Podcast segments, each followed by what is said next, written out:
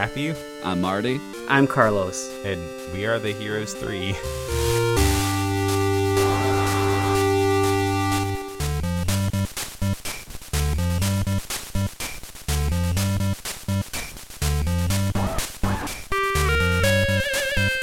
Welcome to Heroes 3, the bi weekly podcast where three friends explore the best, worst, and everything in between in the world of Asian cinema.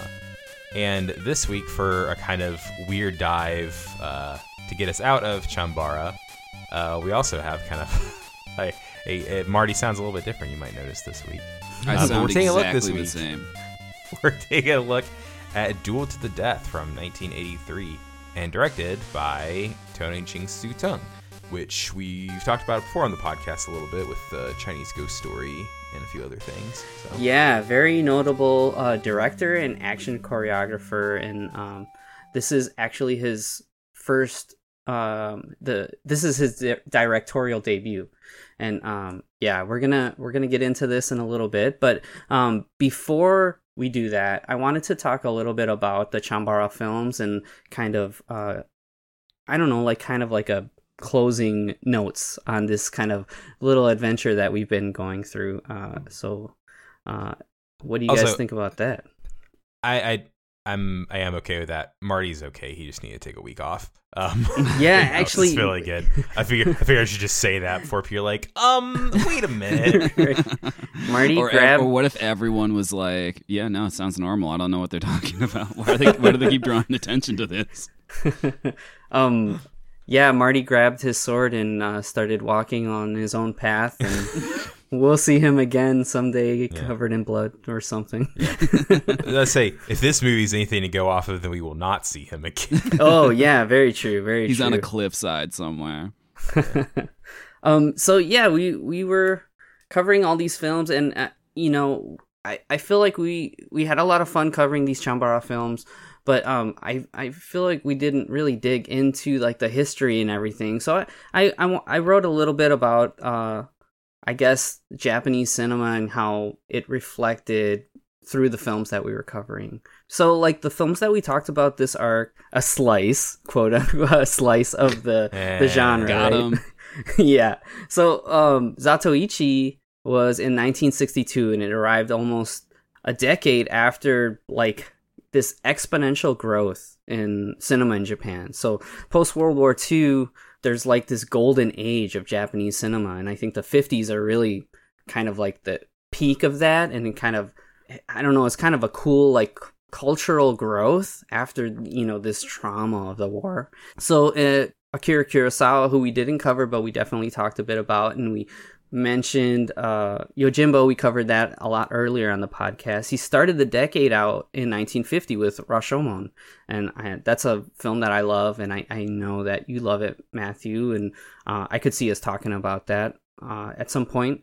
But uh, then he really solidified his place uh, with Seven Samurai, which is another film that I could see us talking about. That'll probably be like a very long episode. I'm thinking, right? and That could um, almost feel like that could almost be like a, a mini arc, like a two parter talking about Seven Samurai. Sure. That Yeah. movie's amazing, but it's also like three and a half hours. So Yeah, yeah. And and that same year, 1954, uh, Godzilla was born. So uh, it's cool to see how all of these different ventures were created in this time.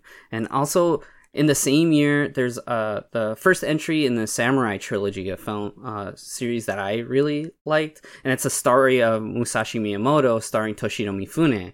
And um, it's funny, I actually kind of reconnect. I, I there's a friend that I had been keeping in touch with, but we really reconnected uh, during this arc of films because he's a huge fan of Japanese cinema and he was really pushing me to watch stuff and there was stuff that I had on my list that I've always wanted to watch and I had a really fun time going back and forth with him. So John, I'm talking to you right now. Thank you very much. This was a blast and the the Chambara arc that we've covered meant a lot more to me because of that. So I really appreciate that. Um, but by the Is time that, that's is up, that Bernicus? No, different John. Different John. Sorry. Yeah, yeah. Um, by the time Zatoichi was released, uh, the Japanese new wave was gaining strength. So this is like new movement in Japanese film. Directors were challenging themselves and their viewers, reflecting a change in culture and radical growth post World War II. So a lot of the themes that we talked about can be related to this shift. So we talked about, um, you know, the violence and the kind of exploitation and Lady Snowblood and uh, Lone Wolf and Cub. There was also in the 70s this downward turn in the film industry and I think that that kind of extreme like like content was something that they were intentionally putting in these films to really draw people out from uh, just sitting at home and watching TV because television was really kind of taking the cinema industry like it was kind of more common for people like you know we were we're used to having TVs right? Mm-hmm. but back then it was like oh now we have TVs now we don't have to go to the movies. So it's kind of wild to think about that. So um the next time that why, we look why look at something that's you know hundreds of inches across in this giant room when I can watch this thing that's you know five inches across yeah.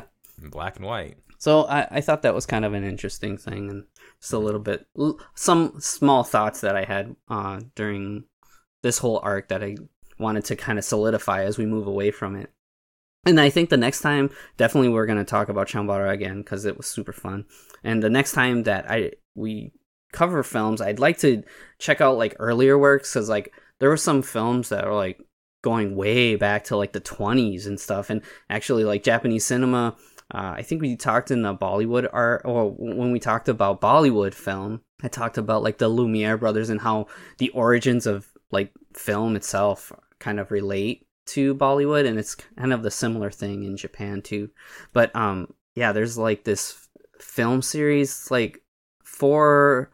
It's called Ronin-gai, and they're four like mm.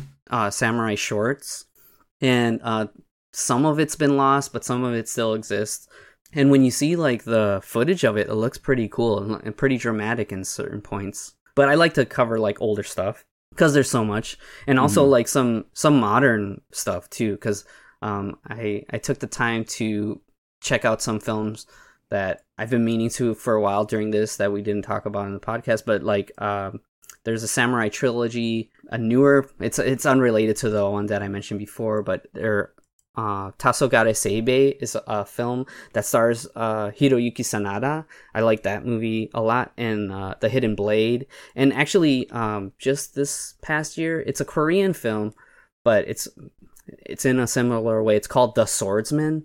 I thought that movie was really cool. It's kind of like uh, I don't know, like Taken, but like samurai movie version of that. that was really cool. But uh, yeah, so I just wanted to say that a little bit, but I also have a dumb thing, and I wanted to do this before we started talking about Duel to the Death. So I made a little Chambara quiz. oh boy! So are you ready for some uh, some dumb stuff? Uh, probably not, but absolutely. Always. I like I like that you're here, Alex, too, because it's like kind of like I was thinking like I could get really detailed into stuff because I know you weren't on the podcast for this. but uh, I, I uh. kind of I kind of straddled the line between the stuff that we covered and then just the genre itself. So um, hmm. for the got, record, for the record, I have seen a lot of these movies, just not in a very long time.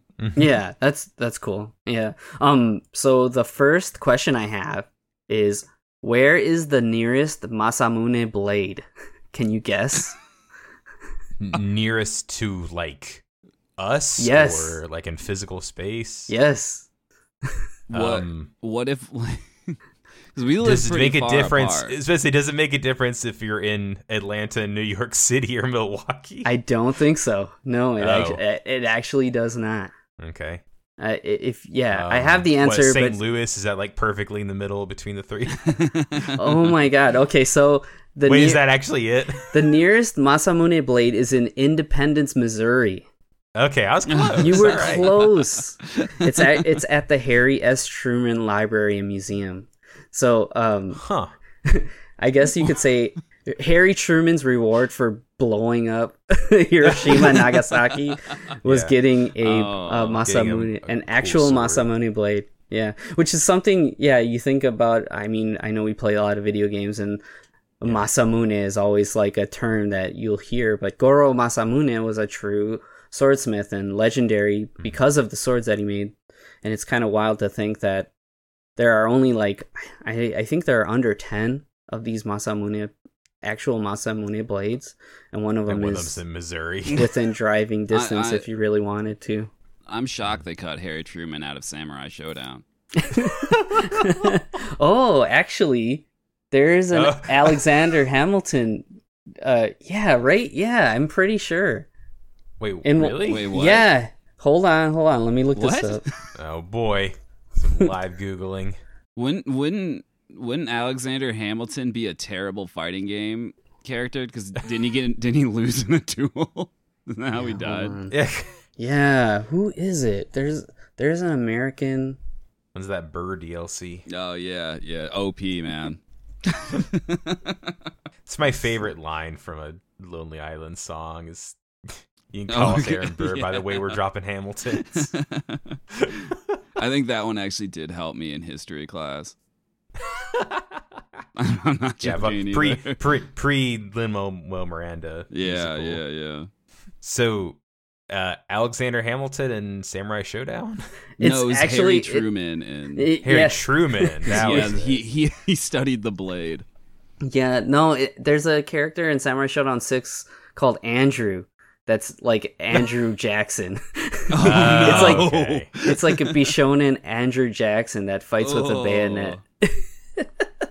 and it like the stage is like in front of the White House. Well, he did a lot of murder, so I guess if you were gonna choose any U.S. president to Yeah. um, to have a, a Wow. a, That you is know, a- fighting game. That is a very Bishi Andrew Jackson. Yeah, it's great. um, Oh, is there okay, a photo? Oh my god!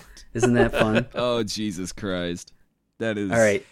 Yeah. Anyway, Wow. So, Question number Question two. two. oh boy. Uh, the Shogun Assassin is not for children. Yet Ogami Itto and his son did have an inspirational cameo in a cartoon. Can you name it? Uh, is it an American cartoon? Do you want me to answer Burgers. There, there is. I was thinking there is that Hawk and Chick and Yeah. Bob's Burgers, but? True, true. um, a- a- for for a hint, is is it like an anime or is it like an American? it's an Western American cartoon. Okay. Um, is it recent? I I Mm, should say oh, past past twenty years. Yeah, or past- like an old. Okay, yeah. I'll just say The Simpsons. That's a nice general. You got Uh, one, I'm- Alex? uh, I'm gonna go Family Guy. It's Dark actu- Simpsons. It's Samurai Jack. Oh, Mm. duh. God There's- damn Duh. it! That makes sense. yeah. That There- makes sense. that When's he in does make Samurai sense. Jack? I haven't watched Samurai Jack in ages. I never There's watched a- that actually. Oh, there's like So a good. flashback scene where um uh, Samurai Jack's like a little kid and he encounters like Ogami Itto. Basically, it's like the same thing, the same cart and uh oh, very cool. and he like sees an encounter between him and some dudes on a bridge and you could almost it's like the inspiration for him to become a samurai. Oh, that's oh, really cool. I'm I'm actually surprised Alex that you haven't seen Samurai Jack. Me too, honestly.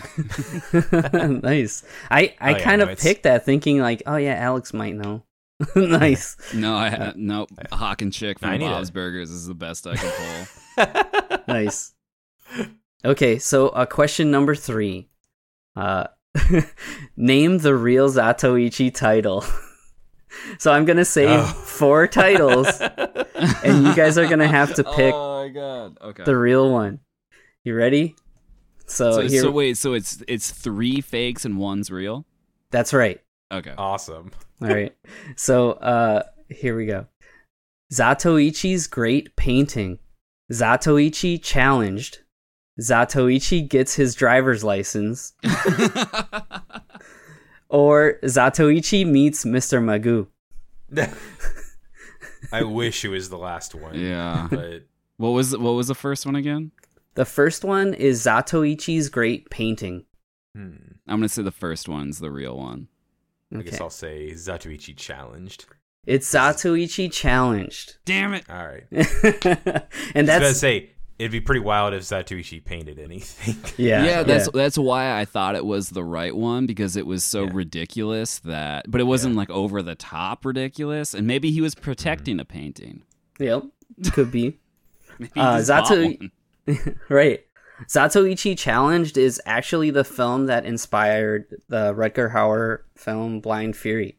oh, cool. That, yeah, that we talked about. So yeah, Yeah. I, I threw that one in there for you. All right, question number four. The chonmage was the samurai's hairstyle of choice. The top of the head is shaved, and the sides are oiled and fashioned into a top knot. Can you guess why this style was chosen? Ooh, I actually know this one. Oh, because- nice. Because a friend of mine watched Seven Samurai and said, "Hey, do you know why it is that like everyone has the shaved head, like only on the top or whatever?" And isn't it because it made their helmets fit better? Yeah, it's actually utility. So, um, yeah, one, uh, I guess the uh, having a full head of hair created kind of a sweaty situation when you would wear your samurai helmet, Mm. and two, yeah, it, it it helped the the helmet fit on better. So, damn, Matthew, killing it. And we didn't Yeah. talk about that too much in Zatoichi, but Zatoichi has that kind of very modern looking buzz cut in the series. Mhm. That's actually kind of a, a clue to how low his class is, too. So he doesn't have the very uh, more welcomed, more kind of high class chonmage hairstyle that you would see a samurai wear. Oh, that's cool. I didn't know Yeah. that. Yeah.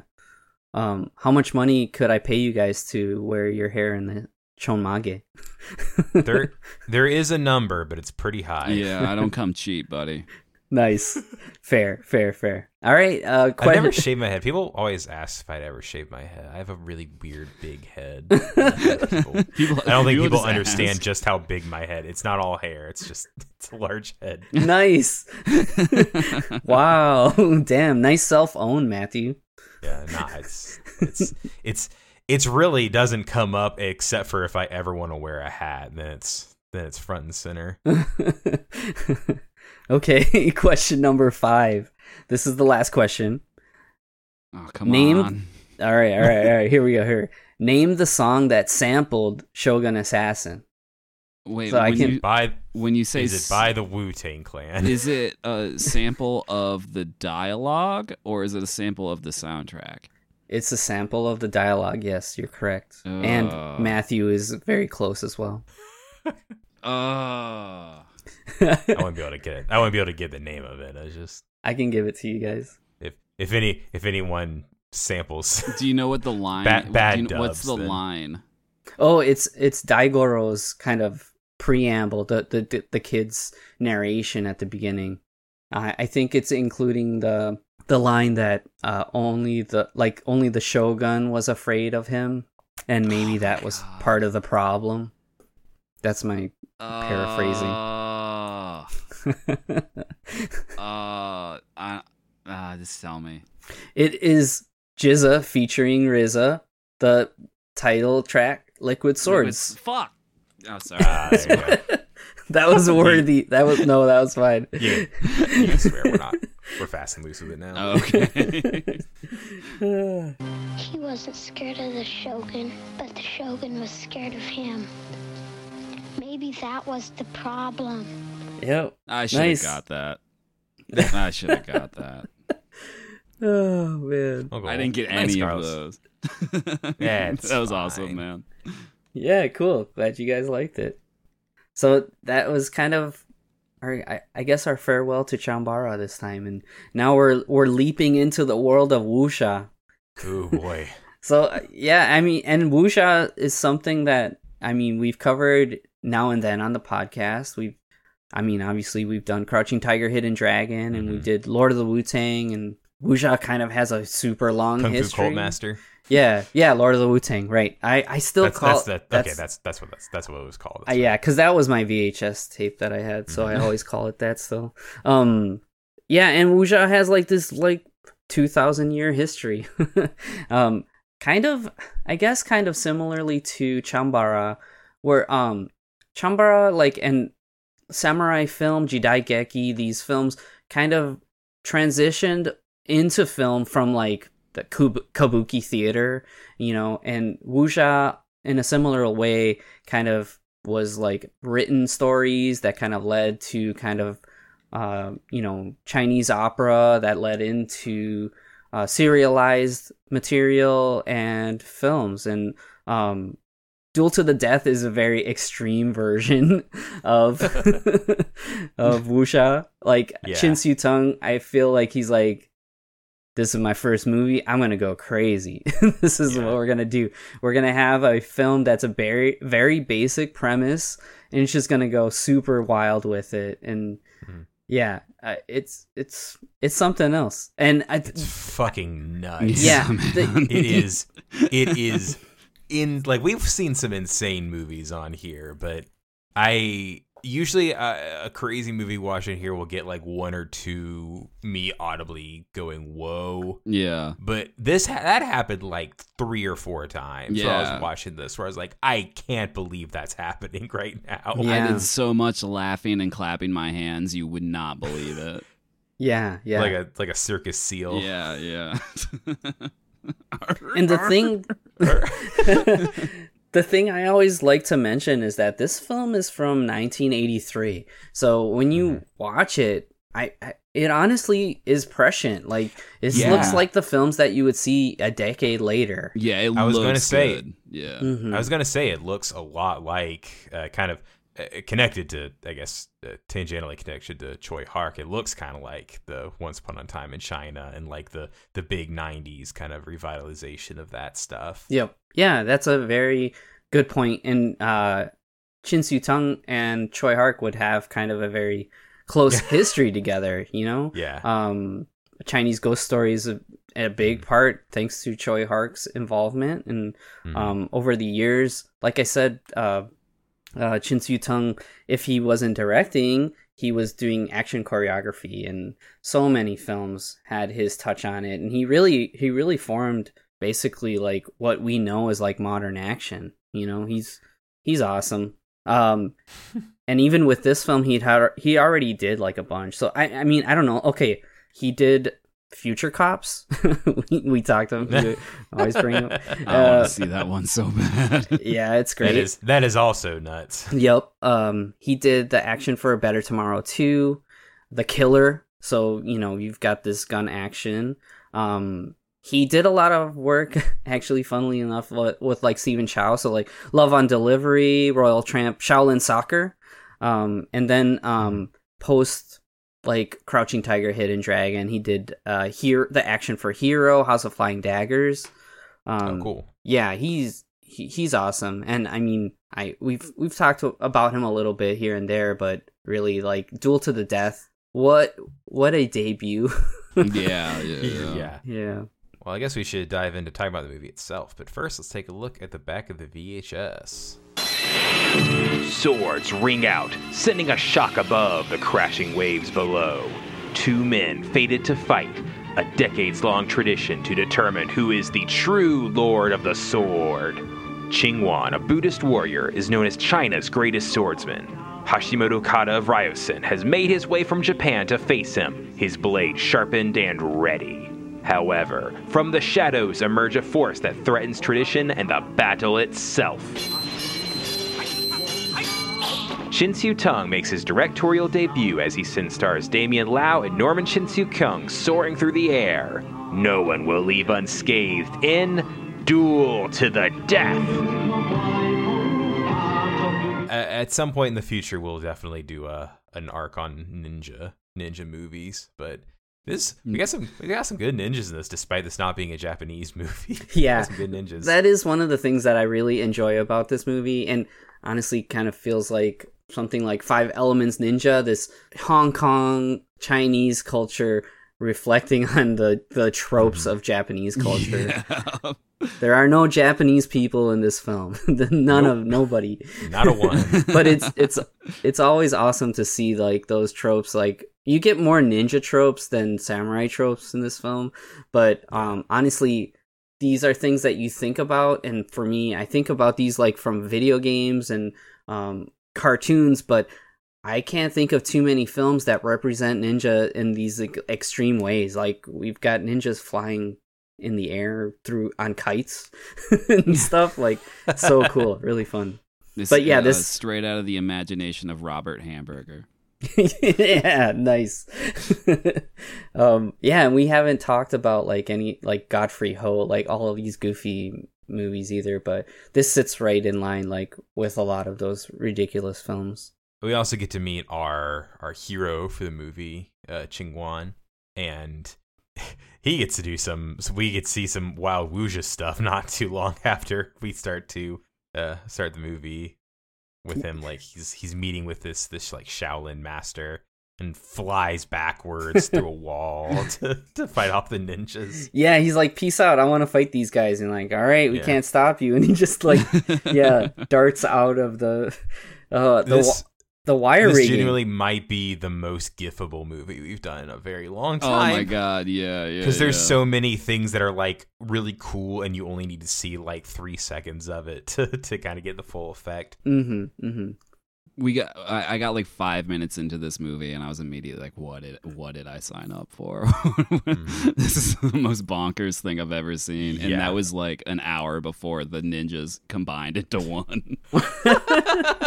Right. well what the ninjas do here is they, they suicide bomb because they the whole they're like breaking into this monastery to like to copy something onto a sc- onto a scroll then they bury it into the sand and then immediately like start setting themselves on like these fuses and diving onto people there's this there's this cut where like it's very clearly a bunch of dummies and Yeah. the kids getting blown up but it happens like five times oh it's so good it rocks, Yeah. dude. really fun. Really fun. but the the plot of this of the movie itself really isn't that complicated. It's like, oh, there's this, you know, ongoing challenge between the the best fighter of China and the best fighter of Japan and they have to come and it's a duel to the death. Yeah, it's Uh, they they and- literally say it's a duel to the death. that. Yeah, yeah, yeah. They they did not lie to you with that title. We're warrior monks. A duel is the only way to get their respect. It will be a duel to the death. And the actually that's a good time to bring up the du- oh what um what was the what DVD was like was this a Dragon Dynasty or No, so this is a American release, a 20th Century Fox uh, release. Okay. So it's pretty, Okay. yeah, That pretty bare it bones. Um, I forget when the DVD released, and I actually was trying to place when this dub would have been, uh, you know, because that's what I was gonna say. Is it because it sounds like it's from like the late '90s, like in the Mm. same era as, as like some of the Jackie Chan stuff. and it's got like some of the voices. It's got like a foot on each side because Mhm. some of the voices sound like the old school dubbers, yeah, yeah. but then you you also get some that sound like kind of very anime sounding dubs. Mhm. One Yeah. one guy sounded almost exactly like Colonel Campbell from Metal Gear Solid, but I couldn't Oh. find any evidence that it was actually him because I couldn't find the actual like dub credits. Although, you- would, Yeah. would those even be the actual names of those people? True. Who knows? Snake, don't forget this is a covert operation. There are lots of bad guys and only one of you. If you're spotted, you'll be surrounded before you know it. They do say there's a black sheep in every family. We have them in my country, too. They say whatever they want, regardless of others. But I mean, yeah, I know that he's done a handful of uh, voice roles, so you you might be right. yeah, that's totally possible. And if it's like '90s '90s dubbing and Mhm. not getting credited, that would totally make sense. Yeah. I do really like the the setup though. Damian Lau plays Ching Wan, our, our our hero, and he's like the greatest swordsman. They call him Lord of the Sword uh, through the film, which is awesome. And uh, he's uh, what we see following our opening titles is uh, we have this monk that arrives at Shaolin Temple, and uh, he's he's just rude. Dude's dude's a straight up hater. He's like, oh, Chinese martial arts are nothing. Japanese martial arts are the best. and um, you, uh, yeah, you realize that Japan has their own fighter that's set to fight our our lead here, and uh, this monk is, um, yeah, Eddie Ko Hung plays Kenji, this monk, and uh, as the film progresses, you're gonna find out more about his motivations. And um, Norman Chu plays Hashimoto, who is our our Japanese chosen samurai. That's a uh, we'll see shortly after this scene, and um, he's great. He's always been really good. Um, actually, Alex, uh, he's in Thirty Six Chambers Shaolin, an episode that you were on with uh with Oh. us. Yeah, he he Huh. plays one Ages of ago. yeah San Te's students in that film, but he's got a huge career in Hong Kong, and actually we see him in some uh like the gun action films that we were talking about. I think he was in. Let's see, what would be the last film we would have seen him in? Maybe one of the Lucky Stars films. Um, actually, I um, mean, that's a that's a safe guess. I yeah, feel like. right. But yeah, he's great in this. And actually, I never really got a sense of um, his stature, but in this film, you can kind of tell that he's kind of a lot taller than everybody else on screen. I do like the way that we're introduced to him is is he's like he sees all these kids like kind of training, kind of just messing around with like kendo sticks, just Yeah, each other. it kind of seems like they're Um, running a drill, but they're just kind of yeah, goofy. kind of going. And and it's funny, like a lot of stuff in this movie. Obviously, we are not into the the post like. Is there an actual name for whenever Hong Kong and China were f- like officially one country again in the nineties? I feel like there's a Uh, name for it. I can't remember. It's So- not reunification, but something like that. I was gonna guess reunification. Okay, well maybe it is, and I'm just They just usually say handover. Oh, Handover. handover. That's I the thi- word I was yeah, looking for. yeah, Oh, yeah. I thought you were maybe looking for some fancy term that I didn't know No, about. the- the hand, handover. No, is that, what I sound, was that sounds for. right. nice. Um, I, but obviously, this isn't like the post handover where it's like very, very Chinese nationalism. But you do see a little bit of it's almost not as much Chinese nationalism as just like, look at these Japanese. Yeah, what are they doing? anti-Japanese sentiment. yeah, they lay that And it's on. like, oh no, pretty they, they thick. got their their their stuff's cool. That's kind of what the the whole movie is like. See, they got some cool stuff, but also like, what are they even doing? Come on. There's that scene where they're all just getting like hammered at that party. Yeah. That's like, yeah. yeah. yeah. I also love I, I uh, um in the original audio it, it's funny because I was like I wonder if they're speaking Japanese they're not No. but but but they'll still say like hi and, and stuff like that like the, the very the very basics so I was like okay cool it's like it's like what you do in American movies where it's like the Russian guy will say like niet and s- still Yeah, no, yeah, yeah, but, yeah. but everything else is English Uh, Yeah. uh, I also um, wrote down that there's this there's the scene where um, they're like talking about the Japanese like code, and it's all just like Cobra Kai's like strike first, strike hard, no mercy. Yeah, it's it's totally just yeah. So that like brutalize your opponent as soon as possible or whatever. yep. That, that's what I was gonna get into is that everything's very surface level with this Mhm. movie, and I mean, I feel like if it was any other director, this movie would be so kind of like meaningless, kind of like very forgettable. But I feel like Ching Siu Tung like having this like action chops and having this crazy action support this pretty basic premise really takes this movie to the next level Mhm. and but I mean, I I do, I do enjoy these very broad like villains and stuff like, and we get really stupid like characters too. Like I think uh, shortly after this, uh, we see uh, Ching Wan's master, yeah who's great. He's like this kind of like the hermit kind of trope, but Yeah. I I like he's got this little uh, parrot dragon and. Ah, It's almost like an Iago situation before Iago, because like yeah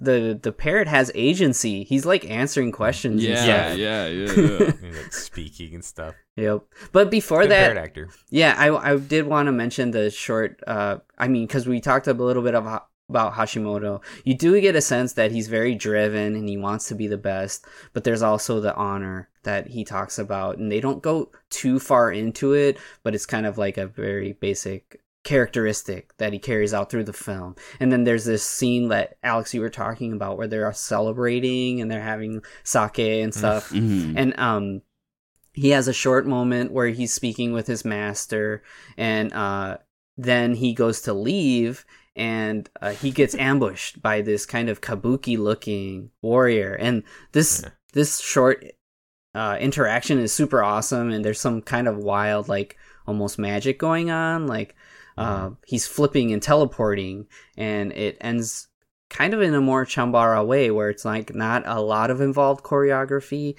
And then once he kills this assailant he realizes that that was his master so that's when you get the Mhm. cobra kai chant which is really great Recite the code to me. Say it now.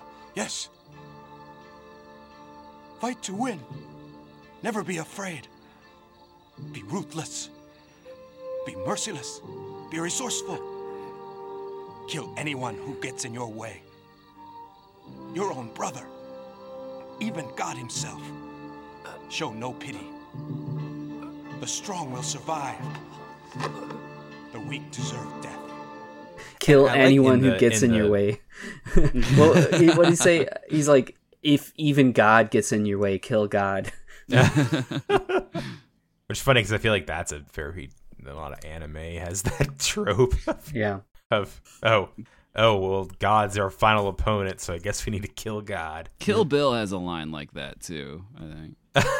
I also like that the I swear that the the green light used to show like the the flash on like the mask that the guy's Mm. wearing is the exact same green light that's in a Chinese ghost story. oh yeah Like sure like as it has, it has a similar vibe to Like they, like they reuse the same color gels. yeah, probably. Yeah.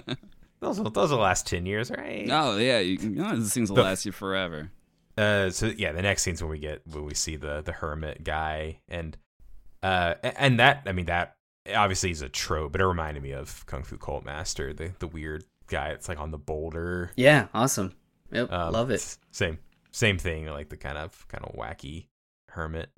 yeah they don't really play up that relationship too much throughout the film Yeah. but it's kind of a fun little punctuation mark at the beginning um, what I want to talk about is this next scene where there's like this big like festival thing kind of going on back in China, and uh, there's this pe person doing like hand puppets. Um, Oh, and, like, yeah, it's like these two people like fighting each other and stuff, which is that's really cool. Yeah, like it was like uh almost like watching like Thunderbirds or something. Those those puppets were like were like doing stuff.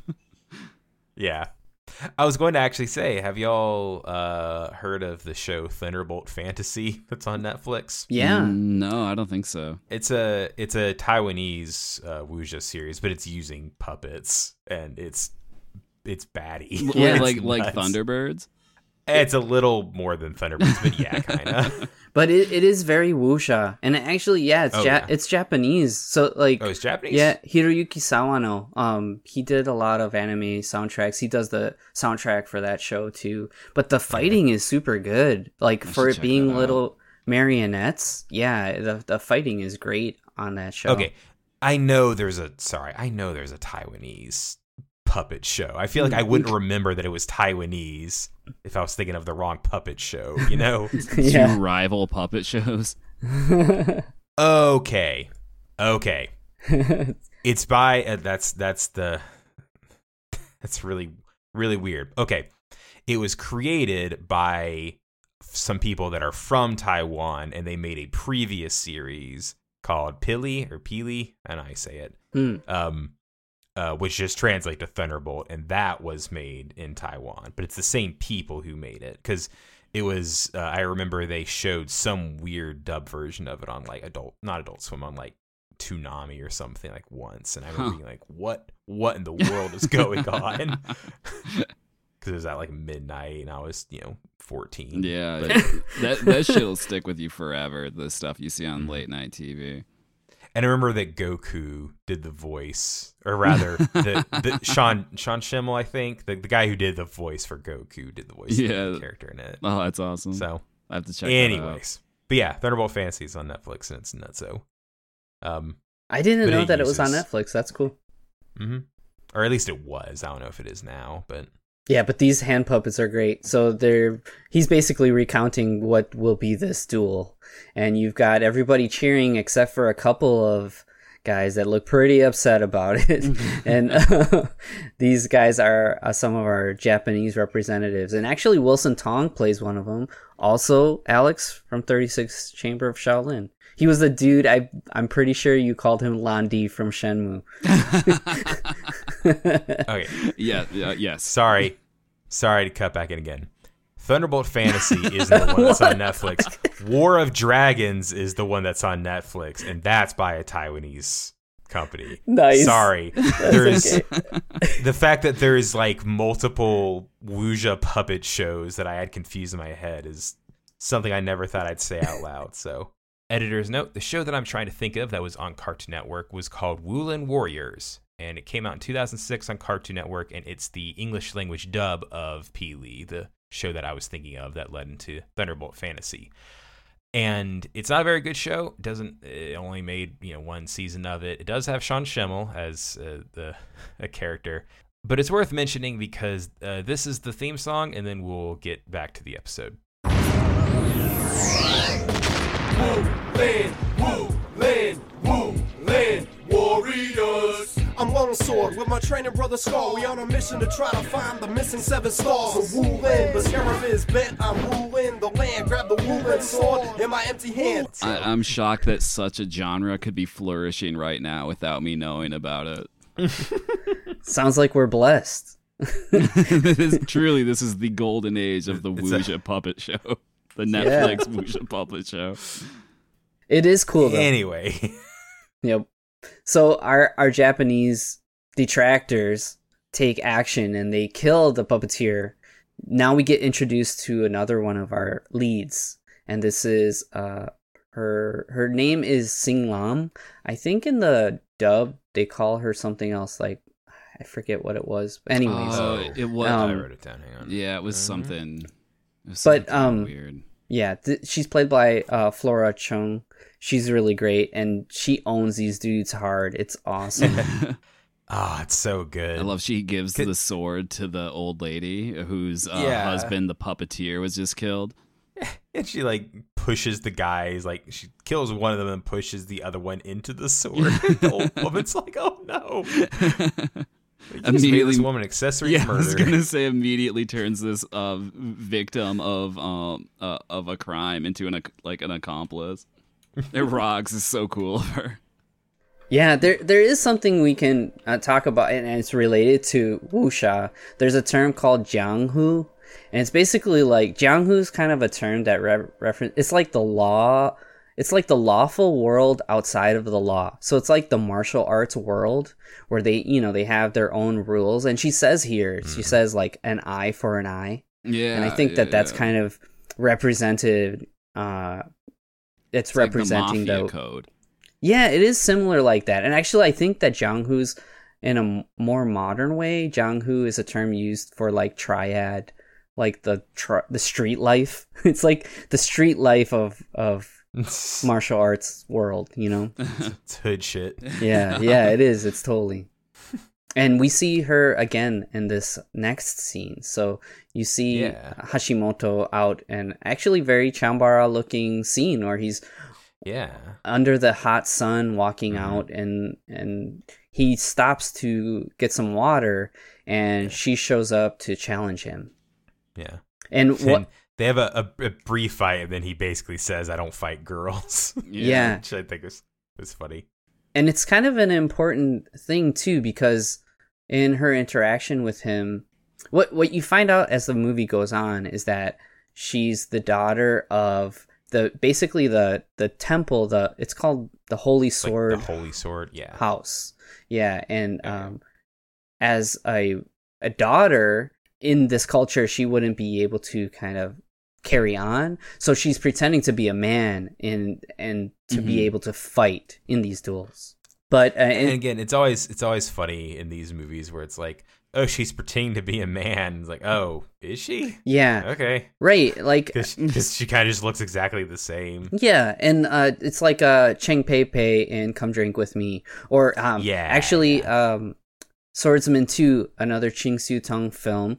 Uh, Brigitte Lin, uh, who we've seen in some of our episodes, she's playing this kind of same situation where it's a woman playing a man. Actually, in Swordsman 2, if I'm remembering right, her dubbed voice, actually, her gender plays a huge role as the film progresses. And through the beginning of the film, her dubbed voice is of a man's voice.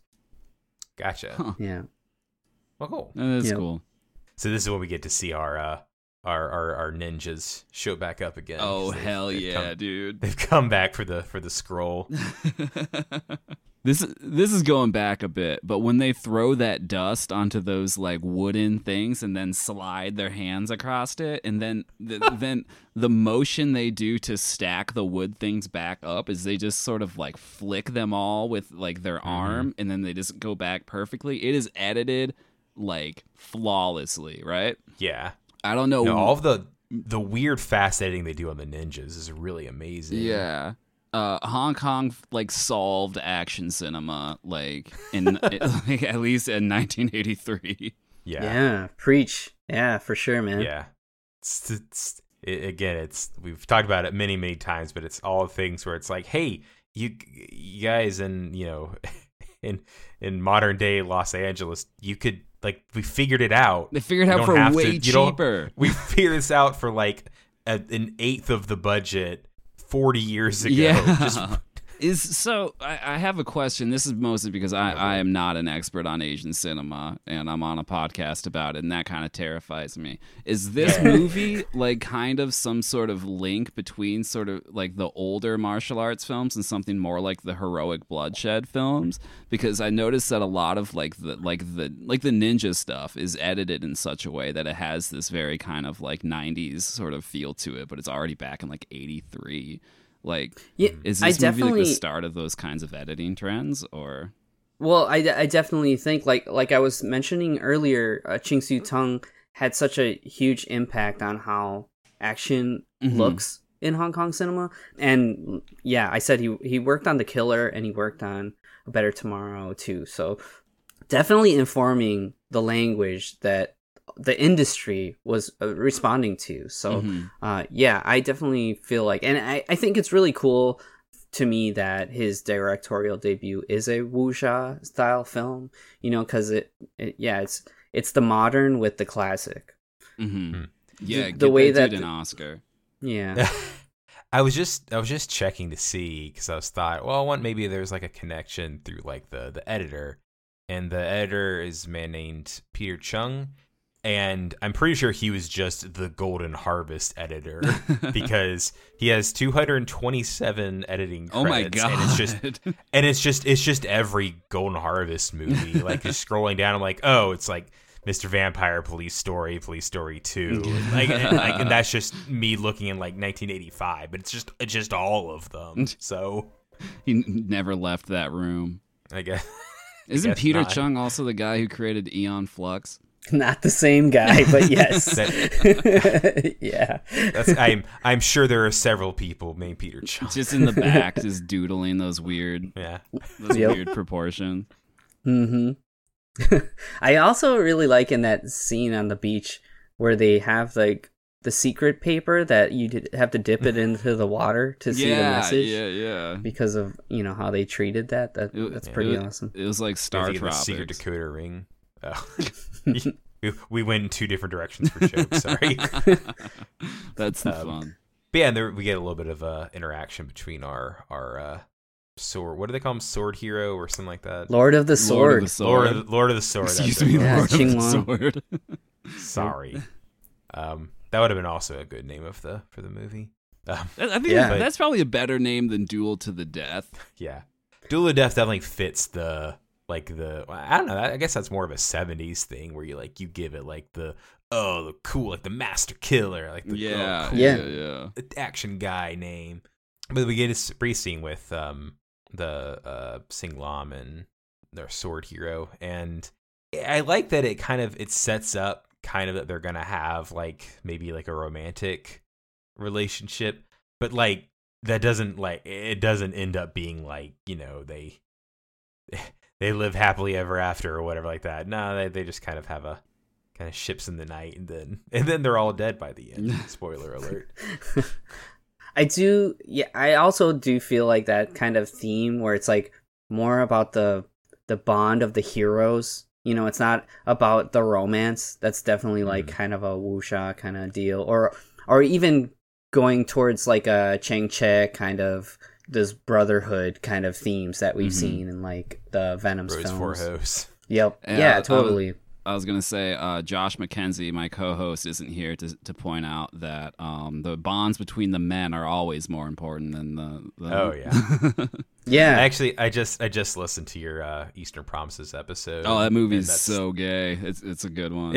it's a little more a little more explicit. oh but- yeah, yeah, yeah. Um, but yeah, that's it. And again, it's actually this. Now I'm just go listen to Swim fans. It's really good. Um, oh, thank you. if uh, this is just a thing that I think I think Josh said on there is that it's it's more gay than probably even the people involved realize it is. yeah, yeah, yeah. Um, where it's like, yeah, it's all about it's all about their their relationship and their their admiration for each other. And you have to you have to put the girl in there because otherwise, you know, you can't just have a can't just have two dudes, you know. Yeah, being- yeah, yeah. talking whatever all the time. You got to distract them with with a, like a like a red ball that jingles. Like no, no, no, it's Yeah. no, it's straight. Keep watching. It's like I don't know if you ever have you ever done Top Gun on Swim fans? no, but Okay. um, oof, that'd be a that'd be a long episode. That would be a very long episode. Um, nice. anyway, um, speaking of long episodes, so I like this interaction where we uh, uh get to see oh, what's his actual name, the Lord of the Sword. What's his the character's name? you can probably just call him Lord Ching of Wan. the Sword. Ching Wan. Yeah, that's it. Ching Wan. yeah. Ching Chingwan's a little easier to say. I just couldn't remember. I Um, if my title was Lord of the Sword, I would probably just be like, yeah, just call me that always. Get my name legally changed. yeah. You don't need to know my name. This is what my name is now. yeah, they they all finally show up at the site where they're going to have Yeah. this duel. This is the Yeah. Holy Sword House. Yeah, And, they um, meet uh, Sing Lam's master, Yeah. and they do some and they do some wuxia stuff to to fly over to him. Yeah, I was gonna Oh, mention yeah, that yeah, because yeah. um yeah, the um actually Paul Chang is the the the father of Sing Lam and he's like kind of the head of this house and uh we've seen him in a bunch of films. Uh Wheels on Meals.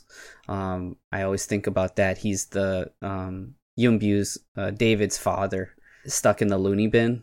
That's the same Yeah, guy yeah. here.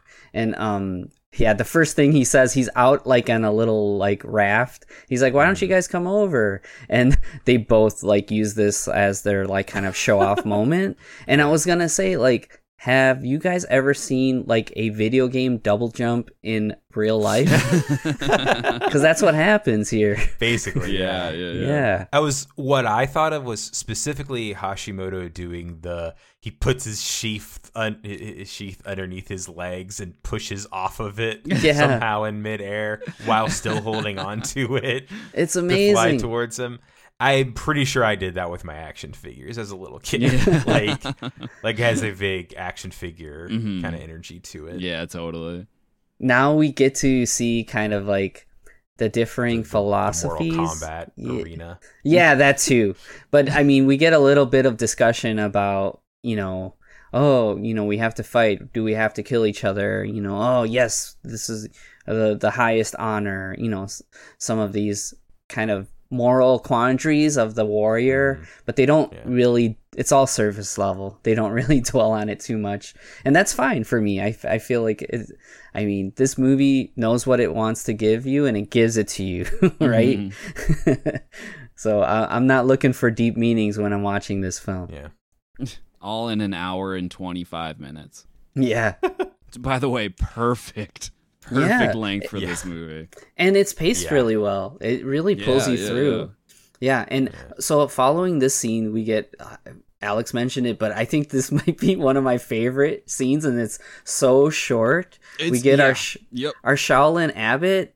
He's just walking around, and then all of a sudden you feel these tremors, and he, he's very curious. And as he continues to walk, a huge shadow is cast over him, which it looks like it's rotoscoped animation, the shadow, but it honestly isn't. I actually feel like they had some type of huge cutout or something to cast that shadow.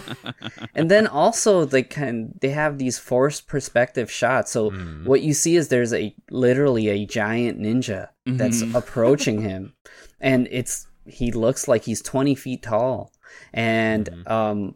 There's some forced perspective shots that, that I think they work really well, and I think the editing plays a huge part. You mentioned the editing, Alex Yeah. the editing sells this so well and then you get the kind of um, payoff moment where he's looking up towards the sunlight and you see this silhouette and it, it there's an a- you know animated rotoscope effect of that ninja splitting off Mhm. into Yeah, five cool. ninjas like a voltron of ninjas yeah, it right looks so cool, man. it's amazing yeah Is there is there one shot of like I it, it happens so quickly and I meant to go back but I, I I forgot to. Is there one shot where it's like a like like an adult and a kid to make a size difference, like in a like kind of a forced perspective sort of thing? I'm not exactly sure, but one the the kind of the shot of the the giant ninja. There's a couple of shots that almost looks like they got like a really big dude and just shot him from a low angle. Yeah. and maybe like staged the other guy a little further back. It, So freeze framing, I think you're right, Alex. I think it is a kid. That's- like they got Oh, a big, man. they got a big guy, and then they got a kid. Yeah, it's it's it's like half a second. not even- not even a second, Yeah, yeah. yeah, yeah. Mhm. It's which cool I shot, though. I love that shit. yeah, super fun, super fun. And the way this progresses, also, you get a great um, short and high energy sequence of this abbot fighting against ninjas. The choreography is really tight, and you get some ninja magic where they kind of like uh, Yeah. poof like, away. burrow in the ground. Yeah, and then uh, the the final the final moment is capitalizing on this Shaolin monk's basically his his faith, you know. Uh, Mhm. And the the ninja strips down, and then it's a female ninja. She's completely naked, and he's Yeah, caught off guard and has to close his eyes, and then they throw a net on him. it is. It is really funny though that he sees this naked woman and says, Buddha be praised. yeah, Yeah. hmm Yeah, um, really fun yeah, stuff. it's- Yeah, great. Just "It's just so nuts." uh like f- like this whole thing is like less than a minute of screen time. I'm I'm gonna cherish that minute for the rest of my Mm-hmm. life. yeah, awesome. But then the very next scene, we just get more ninja stuff because Mhm. they're like visiting like the, the graves of some of the like the previous people who have done this duel to the death, and then they get attacked by ninjas, and we get to see even more ninja stuff. Yeah, and so uh Hashimoto is kind of caught up in this too. So I mean, obviously ninjas are Japanese and he's Japanese, but uh you get the sense that he doesn't really know what's happening and you're starting to get these breadcrumbs understanding that um there's more to this duel than just a duel. Like there are people with other motivations that are kind of pulling the strings.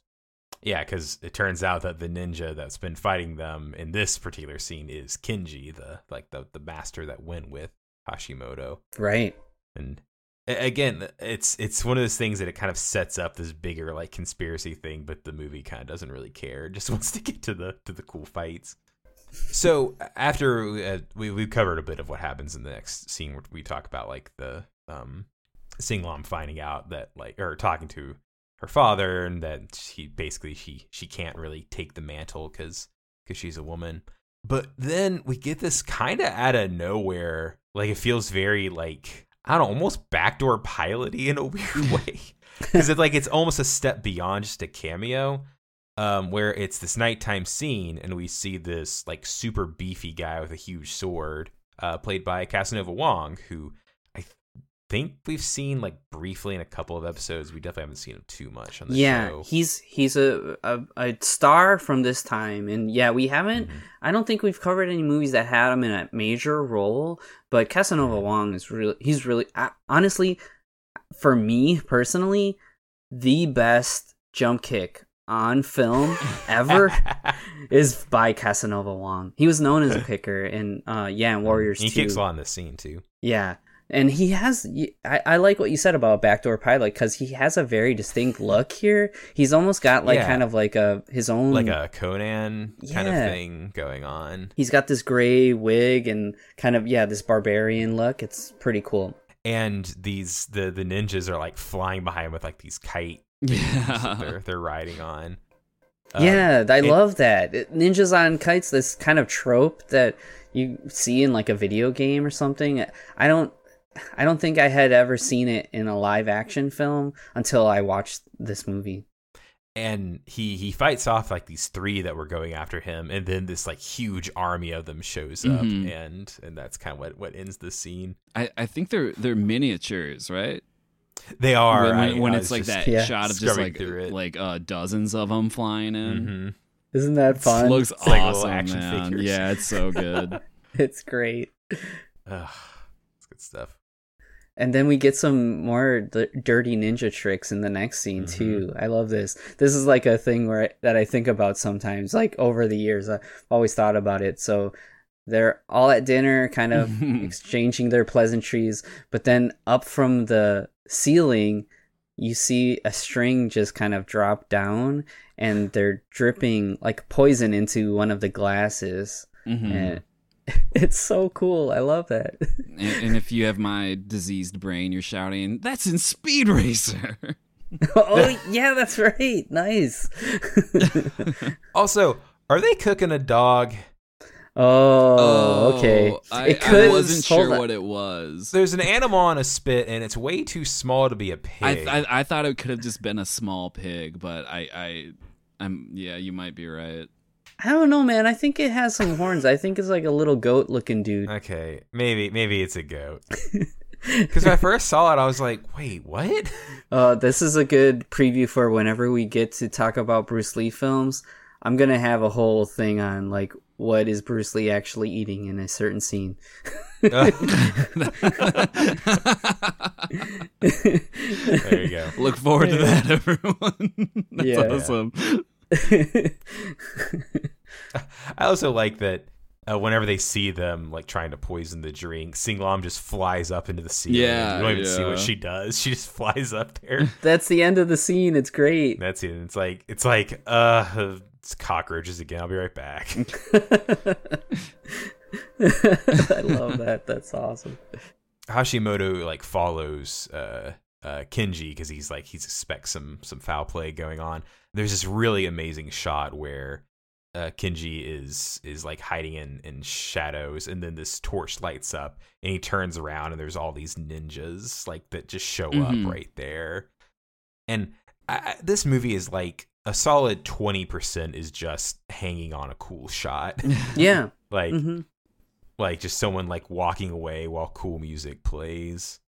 And I like how at the end of this scene, it's it's basically like the reverse of that, where he's sitting in the center of the frame, and then the the fire goes out and it goes dark, and there's like one spotlight. oh on him. yeah, that like reverse shot. Oh, Yeah. that's so good. yeah, cool. yeah. That that was that was beautiful.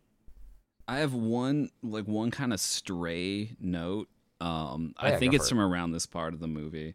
Um, it's like a shot. Actually, we may have passed the, the scene already, but it's like a, a you're- shot of um, uh, I think it's a ninja slides open one of those paper doors and then goes in, but the camera goes from outside to inside, like through a through the um like set the set wall like it Ah. passes over it and then all of a sudden you're inside um Oh, cool.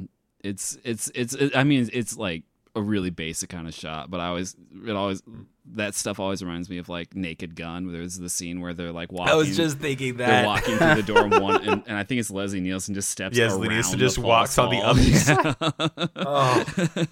Oh, that's I'm, so I'm, so- funny. I'm so glad you know you, you you got that I know exactly what you're talking about. Yeah, because that's that's a real like second viewing kind of Yeah, joke. Because like you won't even think about it, and they go, "Wait, wait, what?" they never address it it's perfect yeah Ah, it's so good.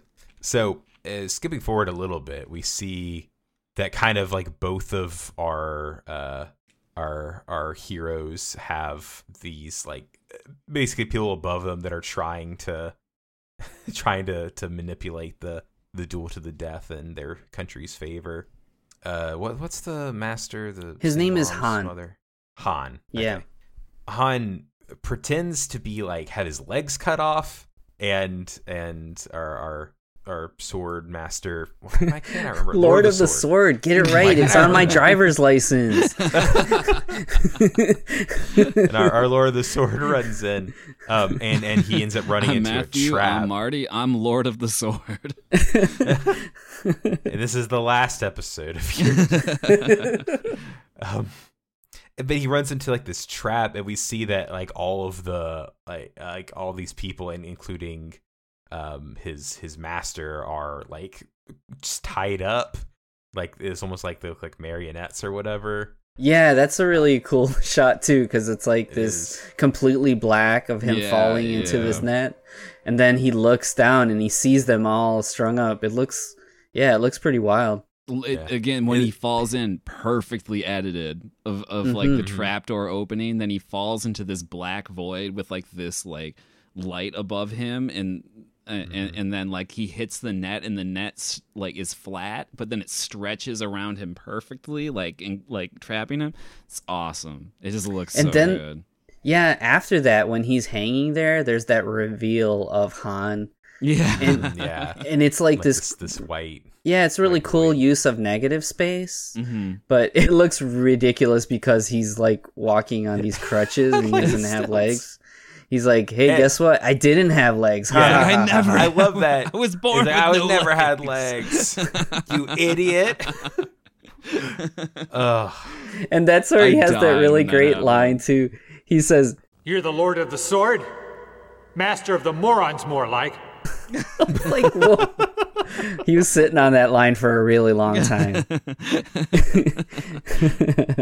Uh, but yeah, it turns out the the reason he's trapping him is because it is all a, a plot by Han to get Sing Lam to be the person that fights, so that his because he's he's tired of Shaolin being like the the master school of kung fu in China, and wants wants his school to have his its fair share.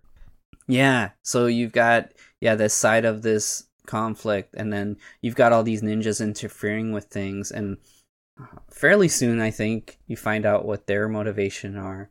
Kenji has been sent under the shogun, and it's like the basic plot is that they're gonna steal like fighters away from China. Right? Because they end up kidnapping a bunch of guys. and that's like their interference in this duel. At one point, a character just straight up says, "Don't trust the Japanese." Yeah. like, all right, just laying it all out there. Huh? All right. Yep. So so then uh, Sing Lam breaks uh, Lord of the Sword free, and they're making their way out, and it ends up being an encounter between Ching Wan, Sing Lam, and uh, her father, Mister Master Han. Mister Han, is my Bruce Lee Han. stuff. Uh, this fight is it's awesome. It's really cool. Uh, he enters it like he's got like this dynamic entry. He flies in like horizontally into the fight. I love that. And the choreography here is like you know this three pronged uh, setup, and I, I just love how they bounce back and forth. For you, you even get moments where Sing Lam, it's it's like she's she's not striking at uh Sing uh Ching Wan, but her sword ends up in his way too. So it's kind of an interesting choreography. Yeah. And whenever Sing Lam fights, she has a lot more of like the like the dance fighting kind of thing. Like that it it reminds me of like Michelle Yeoh and a few things where it's like it's like this almost like There's well, like these- like dancing. Yeah, well, like yeah, there's like these balletic poses. It's like Yeah. a very Chinese. Um, it's like Mhm. Chinese sword form. Like uh, I would say like Xianghua in Soul Calibur. Those same movements that you see her, where you you'll do like a rotation, like you'll rotate the sword around 360 degrees, then point downwards or point upwards. Same movements uh, from Xianghua and Soul Calibur here. But then this leads to the fight between uh Sing Lam and and our our Lord of the Sword.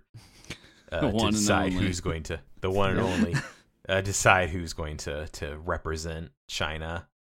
And of course, it's gonna end in tragedy here. So Of course. Um, Mhm. They have short interaction, and uh, in the middle of the fight, uh, Han tries to take advantage, and he leaps to strike at uh, Ching Wan, and he dodges, and of course he strikes his daughter.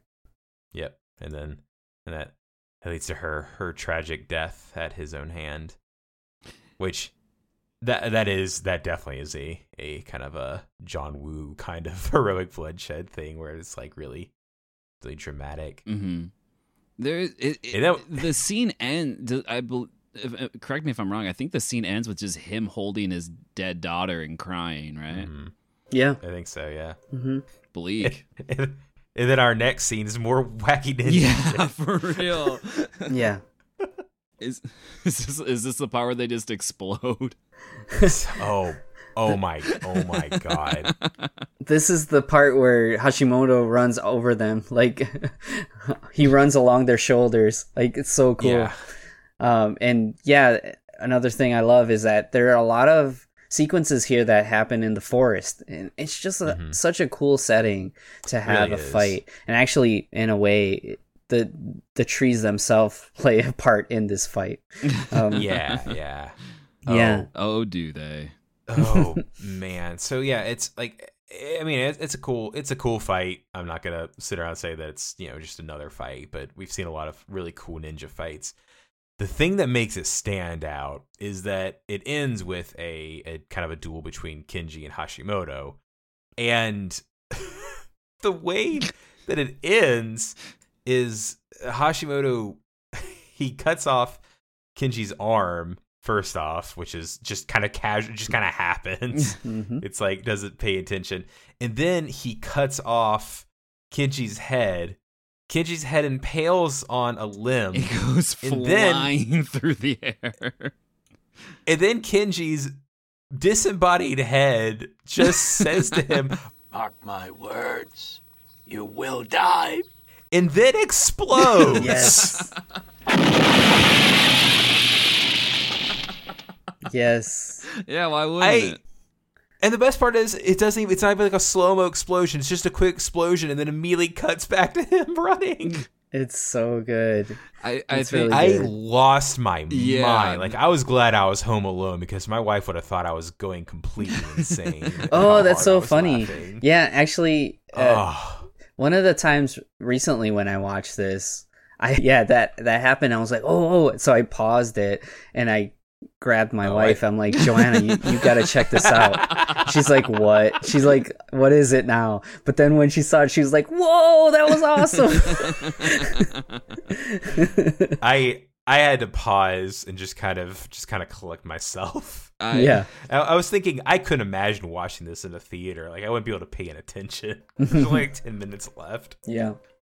Yeah. What are you gonna do? Walk out? It's like the movie's almost over. Yeah. hmm More movies should do that. Honestly, it's just just.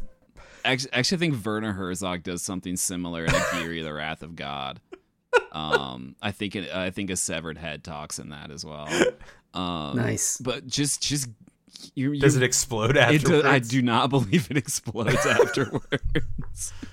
but it, Missed opportunity, Werner. yeah, yeah, you need to step you step that game up, buddy. Um, but uh, more movies should just get just completely deranged and insane near the end of them. Um, Yeah. I want to I want to hear Werner Herzog talking about his artistic choice of the band's head exploding after. I did also want to mention all the ninja tricks, though. You know, we we we glossed over it, but there's some really fun stuff in this fight before uh, Kenji and Hashimoto. You've got yeah ninjas blowing up, but it's not just that they blow up. It's like they blow up into like a shower of ninja stars. yeah, yeah. That's, Yeah, that's yeah. super cool. And you also get That's like totally that's so video gamey. yeah. you also get a moment where a ninja gets sliced uh, vertically and splits Oh, in that's a half good one, too. which is cool. And actually, Ching Siu Tung like one ups that in Swordsman 2. I actually I I mentioned Swordsman 2, but I should I would say if you like this movie, Swordsman 2 is kind of like a sequel to this movie because it also focuses it's wuxia. It also focuses on Japan versus China, but the mm. action is like even even crazier in moments. So there's a moment at the beginning of the film where uh yeah, they get some characters get attacked and they're on horseback and one of the horses gets sliced vertically in that same way. It's so insane. wow. Yeah, you see a, a horse split in half. uh, uh, before before I forget to mention it, um, one of my favorite scenes in this, and I, I believe, uh, uh, he stabs the ground. Yes, Um, that was the Oh, other and thing. yeah. then pulls his sword out, and blood s- shoots squirts from the of it. ground, implying that there was a ninja in there just waiting to bust Yeah. out. Yep. And that's a that's something you see in Five Elements Ninja as well. There's like the Earth ninjas, and they'll like hide under the ground, and like there's a yeah scene where they're stabbing into the ground, and you see blood start to pool from underneath the ground. It's pretty awesome. It's like I don't know. This is maybe this is a little a little cringy to talk about, think about now. But remember whenever ninjas were like a big like internet meme kind of thing. Robert like, the- Hamburger, yeah. yeah, Yeah, yeah, right. yeah. Oh yeah, oh yeah, yeah. That's right. You said that. I feel like a lot of this movie feels like the whole like anything in your room could be a ninja. yeah, Yep. yeah, absolutely. But yeah, then this this leads to our our, our final confrontation because uh, uh, Ching Wan is able to save his master, um, who is in one of like the the ninjas were carrying these like palanquin things, and he says to Hashimoto, "Hey, like." We don't have to do this. Like we like everyone all these people are dying. We don't like we can just end this cycle here. And then Hashimoto kills his master to get him to fight him. yeah, it's like yay, we're we're leaving. He's on horseback, just chilling. It's Mhm. like nope, he's dead. You have to fight me. Yep. Mm. So now we get our our final final epic fight on the. It's cool. It's on this like seaside cliffs. Yeah, yeah. Oh, It's it's a it's a total fighting game stage. yeah, this is straight up Samurai Shodown right now. hmm But it's it's crazier than Samurai Shodown because this fight is just like Yeah, it just keeps going. it's almost like an abstraction. you know, they It is. they're really flying is. on wires and they start to attack each other, but there are these quick cuts of them just flying at different angles at each other and away from each other, and you're Mhm. just like, I don't know, it's transporting you to this plane, It's like experimental, yeah. yeah, Yeah. the sword dimension. Yeah. Yeah. You ascend with the movie. Yeah, and I also like that the um the sounds of the swords here, like the the the clashing of the swords ringing out is really important to this. And it's Mhm. actually pretty shocking where this fight goes. yeah yeah the there's a lot of there's a lot of high flying he uh hashimoto pulls the whole kicking off the sword thing a few times um and you can also obviously you know it's meant to be in a theater but if you if you freeze frame you can very clearly see the the, the rig that they're flying around on it Yeah. yeah. it was so Um, crazy. How can you you know it's so crazy you can't get rid of those strings. um uh, but yeah and, and it leads to like it gets pretty violent where they're uh like stabbing into each other and at one point I think Hashimoto is stabbed into Ching Wan, and that's like the only thing that's keeping him from falling Yeah. off the edge. yeah, right. But then one of them, like, one of them cuts the other one's fingers off. Right? Yeah. Mm-hmm. So Hashimoto stabs at Ching Wan and he grabs the sword and then he twists the sword to sever his fingers off. And mm. yeah, he ends up chopping his arm off as well. Yeah. It's it, I mean, it's a duel to the death, right? And you're Yeah. you're getting that now. It's it's pretty crazy Mm. how What's great too is uh, Ching Wan is like stabbed in the shoulder, and so Hashimoto stabs himself in the shoulder to make it even. Yeah.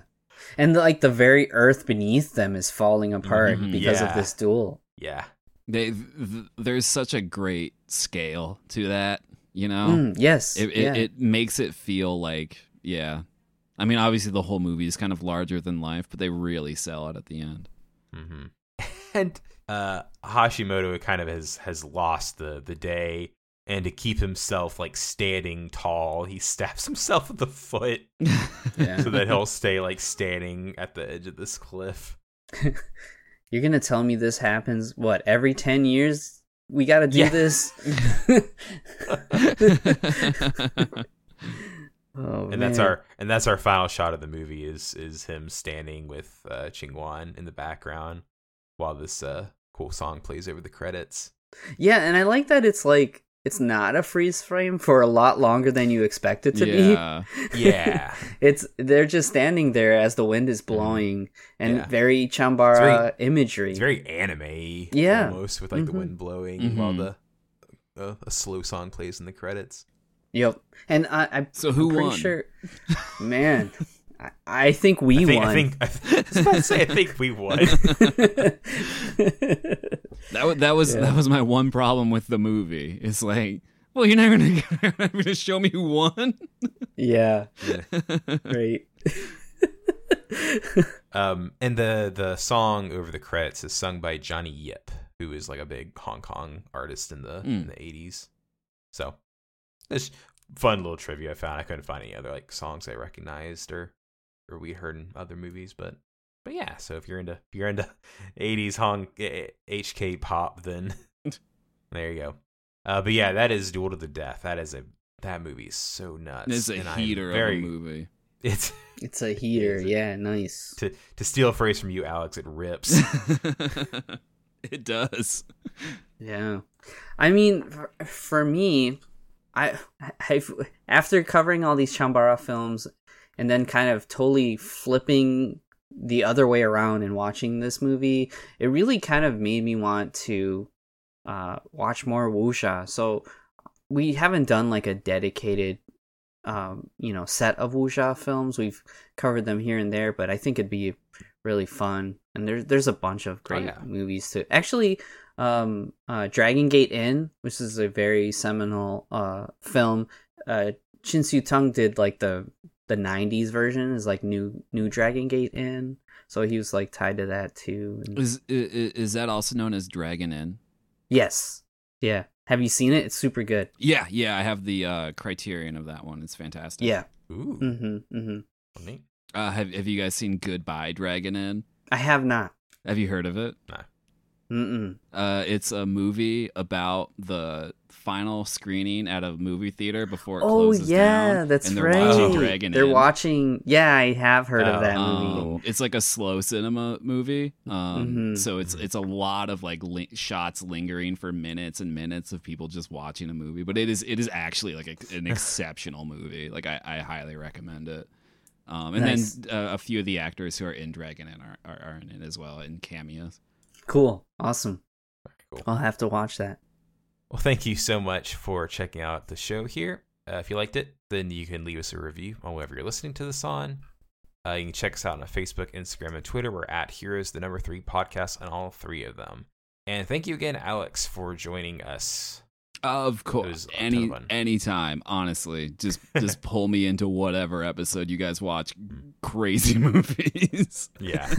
well, well. Speaking of that, actually, I might kick it to you, Alex, for uh, for our training for next week. oh wow, yeah, that's right. uh, uh, oh, okay. Uh, uh, so next episode, we are absolutely going to be watching um 2000s classic uh Jet Li uh, uh and DMX starring in Cradle to the Grave. Um, Yes. I don't remember the director's name. Probably not important. oh, yeah, Um, right. Um, But yeah, so this this movie uh, has significance to us Yeah. specifically because it, then uh, this is I think in 2018 Magfest. Yeah, it was right. not long after we started the podcast. We did an arc about Jet Li, and whenever we went to Magfest. Uh, Alex gave all of three of us Blu-ray copies of Cradle to the Grave, a the Jet Li DMX movie that I I never heard of it. You And I like, are Wait, what? Um, and of course, uh, DMX passed away sadly uh, not too long ago. So I was like, well, I haven't watched the Blu-ray since then, so so let's do it. now it's Uh, now is the time. It, it it is a bummer about DMX though. That dude. Yeah, Nah. We We'll I get to we celebrate into him. We'll- yeah. we'll get into that next week. Yeah. we're- we'll cel- celebrate his his life, Yeah. his very very strange life. Oh my god. Um, well, until next week, where X gonna give it to you Been Cradle to the Grave. I'm Matthew, I'm Marty. I'm Carlos. and we are the Heroes Three. Remember your training.